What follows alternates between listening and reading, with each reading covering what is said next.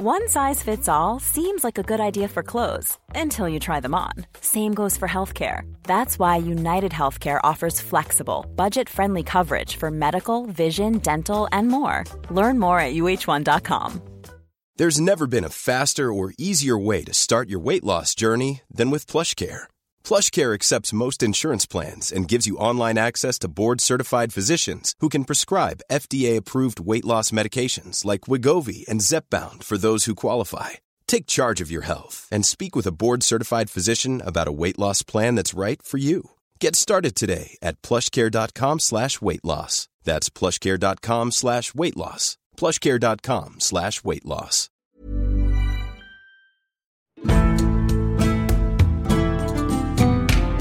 And welcome to Gone Medieval from History Hit.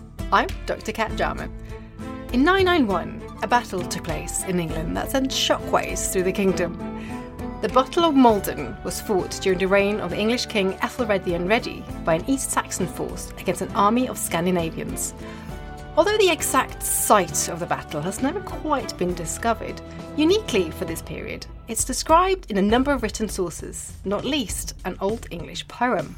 And that poem gives us not just an extraordinary insight into an early medieval battle, but also into the lives, minds, and society of those who fought it. To talk about the Battle of Maldon today, I'm delighted to have with me Dr. Mark Atherton, who is a senior college lecturer in the Faculty of English at Regent's Park College at the University of Oxford. He's the author of the book The Battle of Maldon War and Peace in 10th Century England.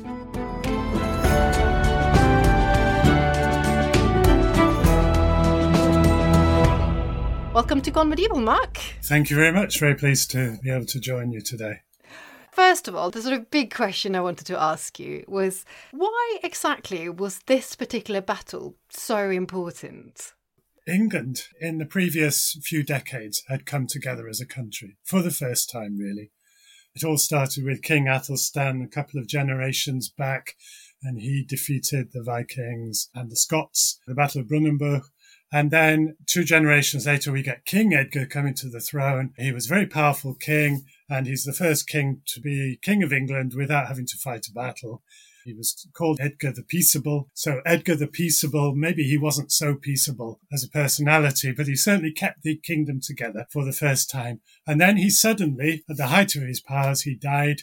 He had two sons, half brothers. They were rivals for the throne. One of them ended up being murdered, and Athelred the Unready came to the throne. And smoke signals or something went across to Scandinavia, and the Vikings, who had been more or less away from England, apart from those who'd settled there, so Viking invaders started returning and it got more serious. Suddenly they wanted large sums of money in order to be paid to go away.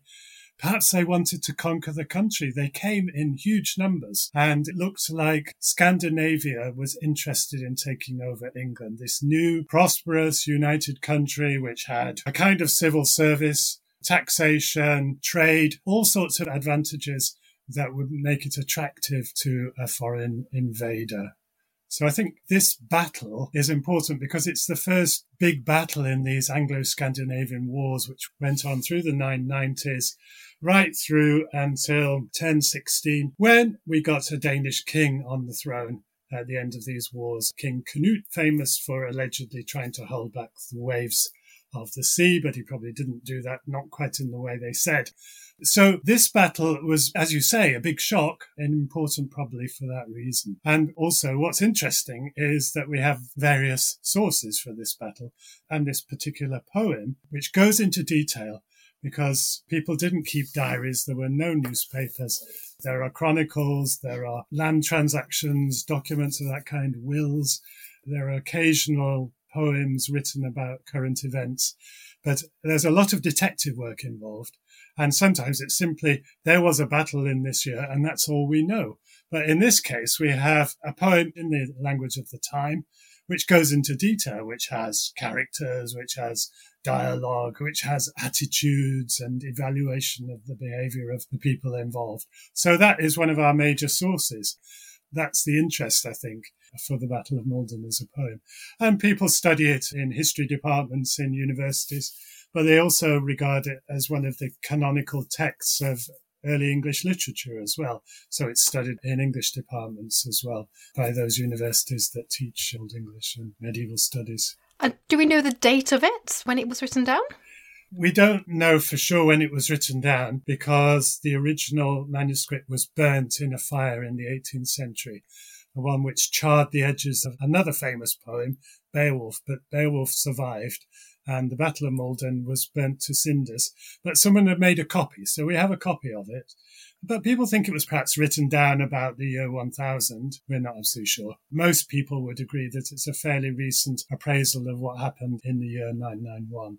Some people put it a little bit later, 20 years later, in which case it's a memory of what happened.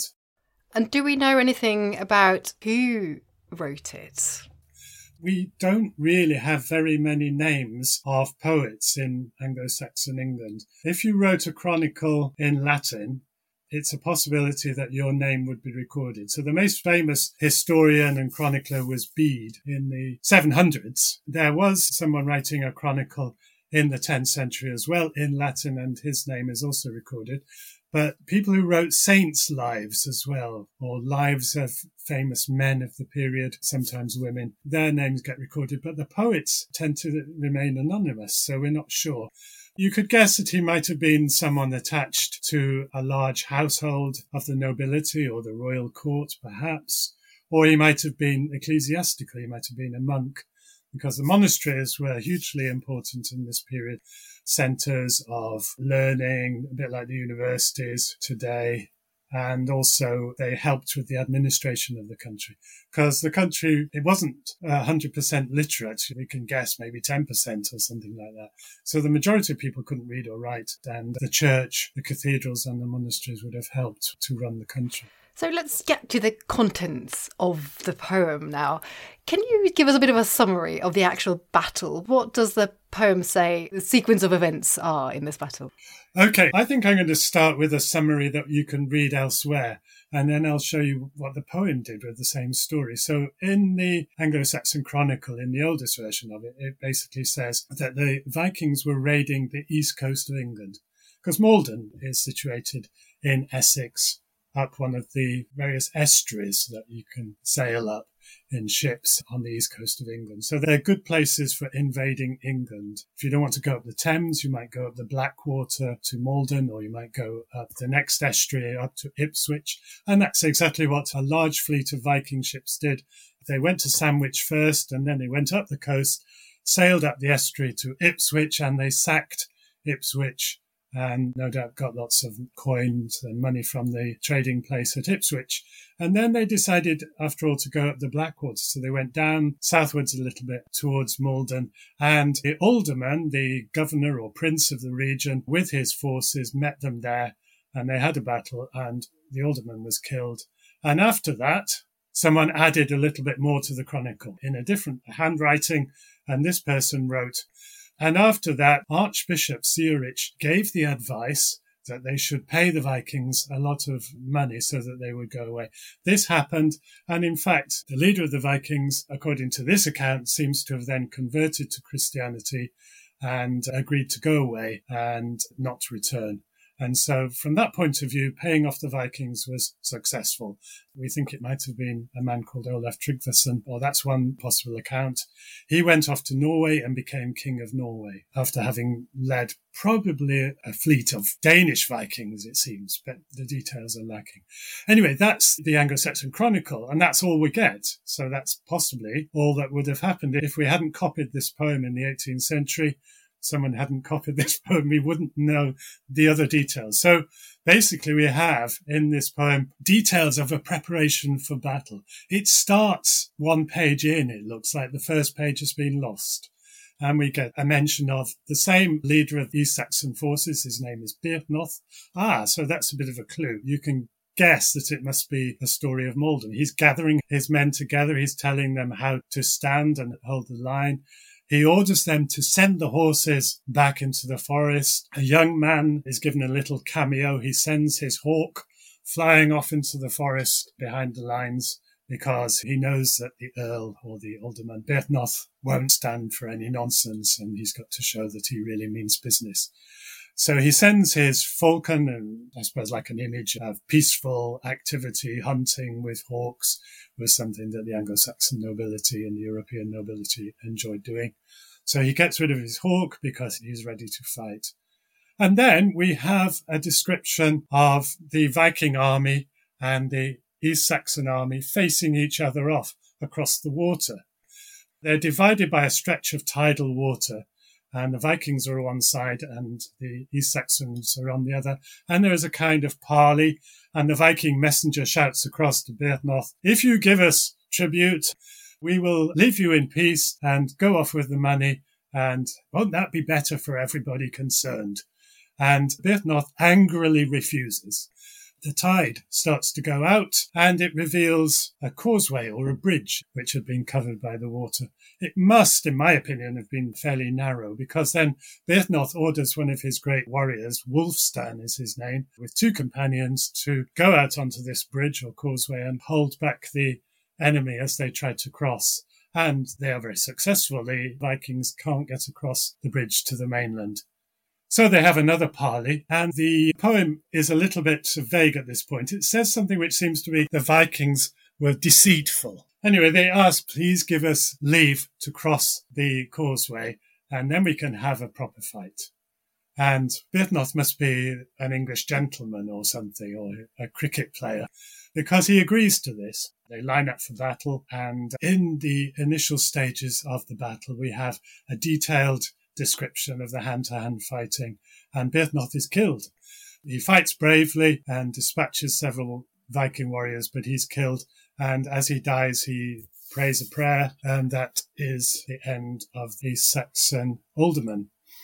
This is the crucial moment. Some people see that he has fallen, and one of the three brothers, who seem to be part of the retinue, part of the household troops, steal his horse which is the only horse left on the battlefield as they'd sent all the horses back to the forest at the beginning. And they escape. Quite a few other people see them doing this. And because he's riding Byrhtnoth's horse, they think that the leader is running away from the battlefield. And so quite a lot of the ordinary troops also leave the battlefield. And that leaves a group of men. Most of them seem to be from the household retinue of Byrhtnoth, his private troops, if you like. And we have a series of, it's rather stylized at this point. Each of the warriors remaining has a speech to deliver about bravery, about loyalty, about kindred, and these kind of things. And then there's a little bit more description of fighting. And there's a famous speech about fortitude in time of hardship by an old warrior. And shortly after that, the last page of the poem seems to be missing. And so we don't know exactly what happened according to this poet. But we know from the Chronicle and other sources that they seem to have lost them. But it looks like that's the way it was going in the poem as well. What's different, of course, is the dialogue, the characters, the arguments, the conflicts, um, the emotions, the feeling, the experience of being in a situation like that, which, of course, is not there in the very sparse description that we get in the Chronicle. So that's essentially an account of the poem and what happens in the poem. And that's really fantastic. I want to get into some of those things again in a moment. But one of the things that really strikes me is it seems to say a lot about strategies and roles and the different people involved. And in your book as well, you talk about this quite a lot about, you know, how this army is put together and what roles the different people have there. Can you tell us a little bit about that? This is the interesting thing. It seems that since the days of King Alfred, who might be regarded as the father of the dynasty, of the West Saxon dynasty, which were now ruling England, so Athelred was descended from Alfred the Great, who was a king of Wessex, who had resisted the Vikings a hundred years before. Since the days of King Alfred, then, there'd been a kind of standing army. Um, so the ordinary farmers and the fishermen and the rural population of England, those who owned some land or held some land had a duty to fight when needed in the sort of standing army. The various princely governors, the aldermen and the earls who governed the country under the king, So there's one for Wessex and there's one for Essex, there's one for Northumbria and so on. Byrhtnoth then is an important I like to call him a prince because they really are almost at the level of royalty underneath the king. And they're the rulers. And they have under them a set of landowners known as thanes. And they're a bit like the knights of later medieval times. And they own land and they have their own men as well. And so we have to imagine that Byrhtnoth has his own household troops, his own household, which he would travel around with as well. And they would be professionals as well. So when it came to fighting and war, they knew what to do. And so we have this mixture then between the levies, who are known as the, the Fyrd, the defense force, you might want to call it, and then the non-professionals. And then we have the household retinues that are well trained. And so we have members of the household retinue, and we can actually identify one or two of these men in the documents of the period. On top of that, it seems like there are visitors at Byrhtnoth's court. He's not the king, but he has his own court, if you like. And so there's a Northumbrian hostage, and there's someone from Mercia. So people from different parts of the country of England are present at Byrhtnoth's court. So it seems like he's a unifying force. He's got various people from different parts of England, and England hasn't been a country for very long. And the Northumbrians and Northerners general feel a bit different to Southerners and must have felt even more so in those days. So we get characters like that. We also get a mention of a simple landowner who lives on the River Stour on the border between Essex and Suffolk. And we get a mention of simple peasants. And these people are all given a little cameo speech or a little cameo scene. And so we get to see a kind of microcosm of the men of England. Not much mention of women, of course, this is a battle poem, but there is mention of going home and you can explore the background. So it's really thinking about the thanes and the peasants and the landowners who all seem to be part of this army and have their own little cameo scenes within the poem. I really like that because I normally work on this period from archaeology. And of course, that sort of thing is something that we can never really grasp from the material record, really. So this really fills in a, quite in a significant gap, doesn't it? I think, in what we know. Yeah, I think so. Yeah. And if you then combine it with, say, in the 10th century, in this period, we also get more documents starting to appear in English. So people who maybe didn't even know Latin, but were members of the nobility could write their own last will or have it written in English and have a record of their attitudes to their relatives, their attitudes to land and the church and so on. So we have the will of Byrhtnoth's wife, her sister, and their father, so his father in law. So we get a sense of the kind of lands that they owned in East Anglia, in the East Anglian region, and sometimes even a little bit about their attitudes to various people. So his sister in law was very keen that all the slaves should be freed when she died. His wife was very keen that his gifts that he had made to the various churches should be recorded. And we know from other sources that Byrhtnoth was a great supporter of the monasteries and especially Ely Abbey, now Ely Cathedral, of course, and the Abbey at Ramsey. So we get a sense that this was a man who had a pious side to his character as well. And then we get the character Alfwine, and we can trace his father and his uncles through the records.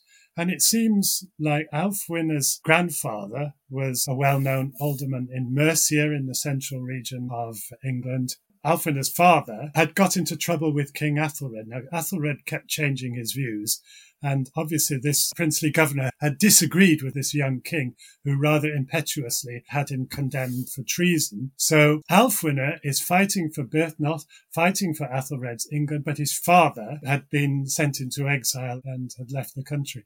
And it seems like Byrhtnoth had nevertheless taken in this Alfwine, who was some distant relative as well, and given him shelter at his court, despite what the king had decreed for his father. So Alfwine is talking then about his family connections in Mercia, the fact that he's not an East Saxon but a Mercian, that Byrhtnoth was not only his lord but also his friend and his kinsman. So these three sets of loyalty, lordship, friendship, and kindred are very important and giving us an insight perhaps into the kinds of attitudes that, that people had at the time.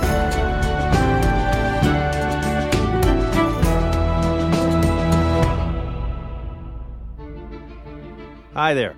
I'm Don Wildman, host of the new podcast American History Hit. Twice a week, I'll be exploring stories from America's past to help us understand the United States of today. Join me as I head back in time to witness Thomas Jefferson write the Declaration of Independence, head to the battlefields during the Civil War, visit Chief Powhatan as he prepares for war with English colonists, tour Central Park before it was Central Park, and a city in Tennessee which helped build the atomic bomb. From famous battlefields to secret cities, from familiar names to lesser known events, I'll speak with leading experts from across the United States and beyond to bring American history to life. Join me every Monday and Thursday for American History Hit, a podcast by History Hit.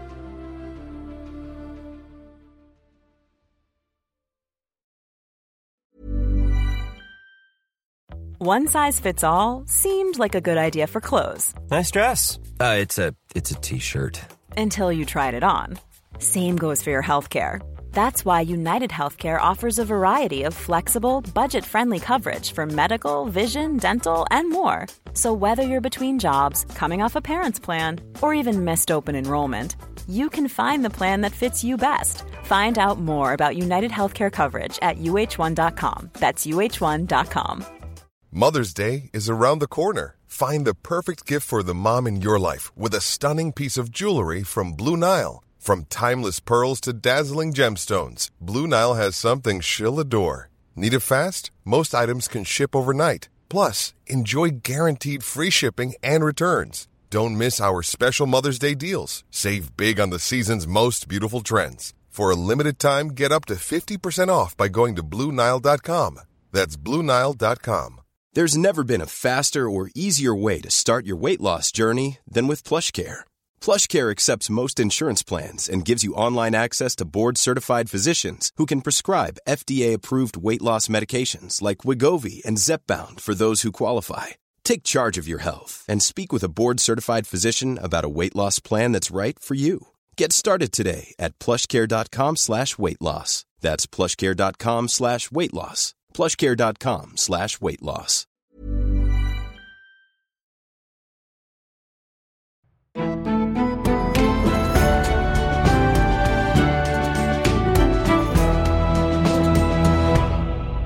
Mark, you talk more about sort of kinship and family group as well, and how that was sort of such a, a significant part within these armies. Families were a bit like clans, really, or tribal affiliation. Kindred were supposed to support each other legally and vouch for them. So that was one bond of society. The other one, of course, was lordship. You were supposed to have a lord. You couldn't just run around as a free man without having some particular allegiance to one of the great men of the country. So one of the aldermen. So if you were lordless, you were basically without any legal protection. You needed to have a lord of some kind. And sometimes people even had two lords. They had a lord from whom they held land and a lord to whom they'd sworn loyalty as well. So they had two big, great men to protect them, if you like.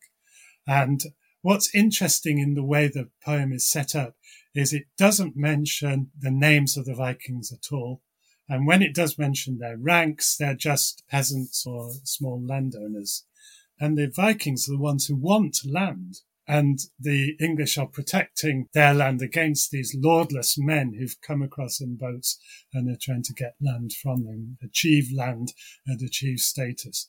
So that's the way the poem rather subjectively presents the enemy.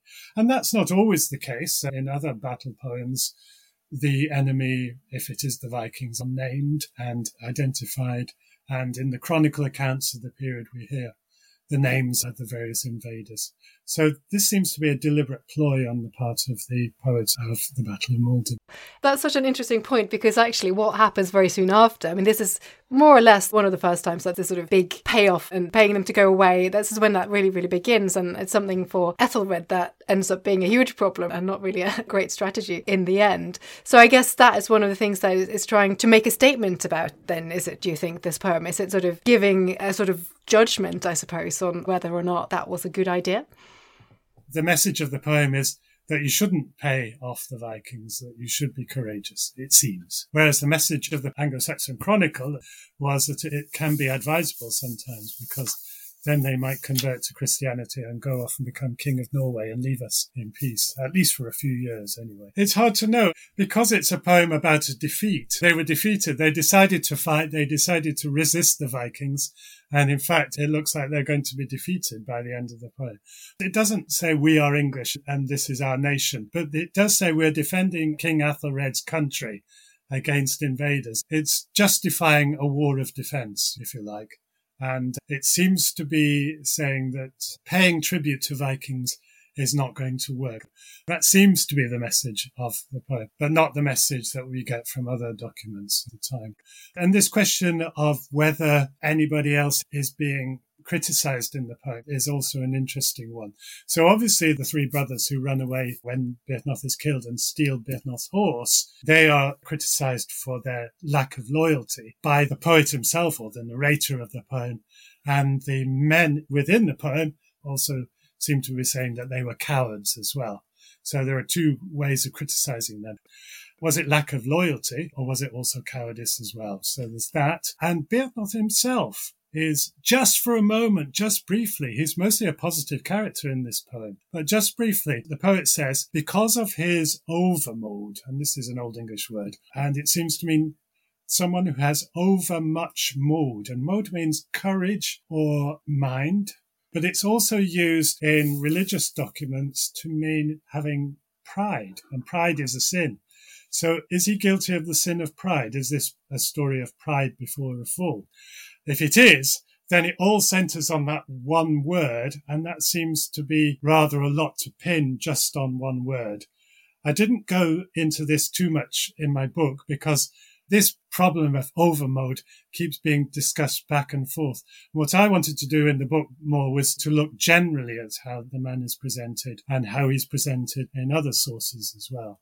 And all the other sources seem to show that he was regarded in a very positive way as a great leader, as someone who inspired loyalty, but also as a supporter of the church. And the monasteries were very important, as I say, in the government of the country in this period.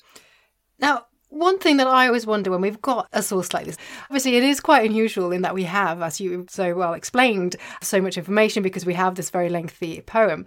Do you think that the importance of this particular battle has sort of been exaggerated a little bit by historians or you know by people later on because we have so much information about it or do you think it genuinely was impactful and significant in that way if you look at a source I haven't mentioned yet, which is the life of St. Oswald, Bishop Oswald was the Bishop of Worcester in this period, and he had a lot of contacts in East Anglia with Athelwine, who was just north of Essex in East Anglia and a friend of Byrhtnoth. And both Athelwine and Byrhtnoth were supporters of the monastic role in government, supporters of the monasteries, supporters of presumably of monastic culture and education that you could get through the monasteries. And we know the name of the author of the life of St. Oswald. His name was Byrhtferth. He was a writer in this period based at Ramsey Abbey. In Byrhtferth's life of St. Oswald, Battle of Maldon is mentioned. And so this is another indicator, if you like, as well as the Anglo-Saxon Chronicle, which also mentions this battle, that this was the first important battle in the wars against the Scandinavian invaders. So it looks to me that although we don't get a lot of detail, that it was an important battle and that Byrhtnoth was the last of the old guard, if you like. The country is going to get new people governing it soon under the king, of course. And people must have been shocked when he was killed because he'd had a successful political career for several decades. And one or two historians have gone the other way. Well, I've even read one or two writers who've said that the Battle of Maldon wasn't really very important and the poem itself is not particularly well written. I don't think literary critics would agree with that. It is well written in its own way. It's very carefully constructed and crafted. The command of the poetic language is high in this poet. He has interesting turns of phrase and ways of indicating character and attitudes and behavior and so on. So it's definitely worth reading as a poem. And sometimes English students read it without realizing that it's actually a story about an event that actually happened. That's the other side of the divide between history and English. I think it is important, and it's a shame that we don't have more detailed accounts of later battles. When King Canute fought at the Battle of Assandun, and later he dedicated a church to commemorate his victory and his becoming King of England we don't have a long account of the Battle of Assandun. So we don't know much about the characters involved. On the English side, there was Edmund Ironside, the son of Ethelred the Unready. It would be interesting to know more about their attitudes as presented in a poem, of course, or in some more detailed account. But we don't have those. We just have the bare facts as they're presented in these rather sparse records, such as the Anglo-Saxon Chronicle and other sources. So I still think it's an important poem because the idea that an important statesman fell in this battle, it had repercussions possibly even for the history of Norway. This sounds like it was an important battle to me.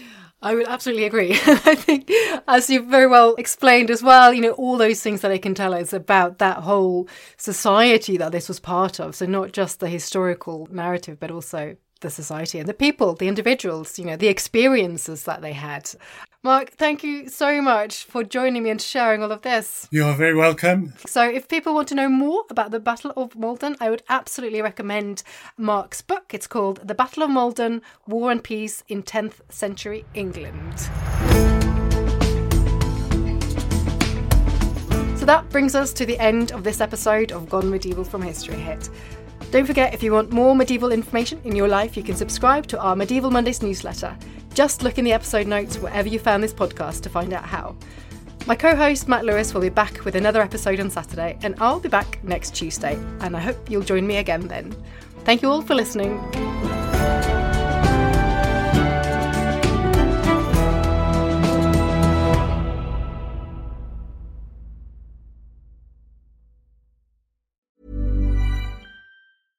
Small details are big surfaces, tight corners are odd shapes, flat, rounded, textured, or tall. Whatever your next project, there's a spray paint pattern that's just right. Because Rust new Custom Spray 5 in 1 gives you control with five different spray patterns. So you can tackle nooks, crannies, edges, and curves without worrying about drips, runs, uneven coverage, or anything else. Custom Spray 5 in 1 only from Rust-Oleum. Hi i'm daniel founder of pretty litter. Cats and cat owners deserve better than any old-fashioned litter. That's why i teamed up with scientists and veterinarians to create pretty litter. Its innovative crystal formula has superior odor control and weighs up to 80% less than clay litter. Pretty litter even monitors health by changing colors to help detect early signs of potential illness. It's the world's smartest kitty litter Go to prettylitter.com and use code ACAST for 20% off your first order and a free cat toy. Terms and conditions apply. See site for details.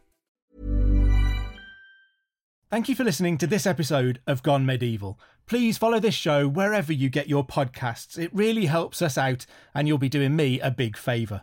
Don't forget you can also listen to all of these podcasts ad free and watch hundreds of documentaries when you subscribe at historyhit.com forward slash subscribe. As a special gift, you can also get your first three months for just £1 a month when you use the code MEDIEVAL at checkout.